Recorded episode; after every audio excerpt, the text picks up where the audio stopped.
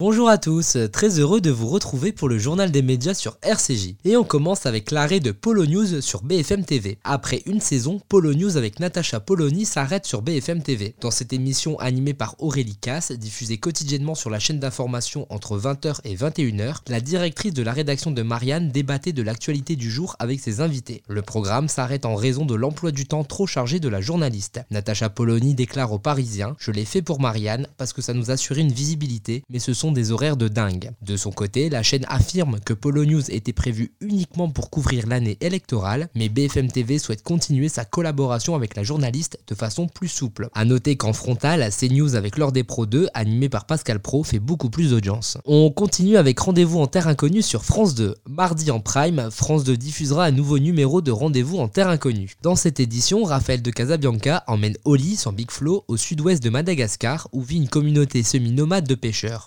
animateur et Oli vont découvrir le lieu de vie des Vézos. Rendez-vous en terrain inconnu. La soirée était réservée, on était avec la maman, on regardait l'émission. Allez là, là frérot. tiens. J'ai plus trop l'habitude de mettre à l'épreuve comme ça et de voir si je vais être capable déjà demain de prendre la mer et tout. Germain, quand on commence à avoir un peu le mal de mer, qu'est-ce qu'il faut faire Faut lui mettre de l'eau sur la tête. Ça, bouge pas. Je deviens fou avec le vent là. Ça nous a fait vraiment plaisir d'apprendre que vous veniez de si loin pour nous voir. On aime rencontrer de nouvelles personnes.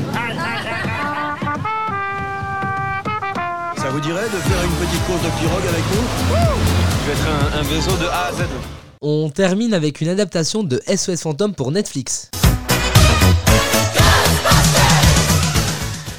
Suite au succès de SOS Phantom L'Héritage sorti au cinéma en 2021, la franchise va être adaptée sur Netflix sous forme de série animée. Très peu de détails ont été communiqués concernant ce projet qui sortira des studios de Sony Pictures Animation. Gilles Kennan et Jason Reitman, fils d'Ivan Reitman, le réalisateur du premier SOS Phantom de 1984, sont les deux co-scénaristes de SOS Phantom L'Héritage et s'occuperont donc aussi de l'écriture de la série animée pour Netflix. A noter également qu'un nouvel opus de SOS Phantom est en préparation pour le cinéma. Merci de nous avoir écoutés et à très bientôt pour une nouvelle chronique média sur RCJ.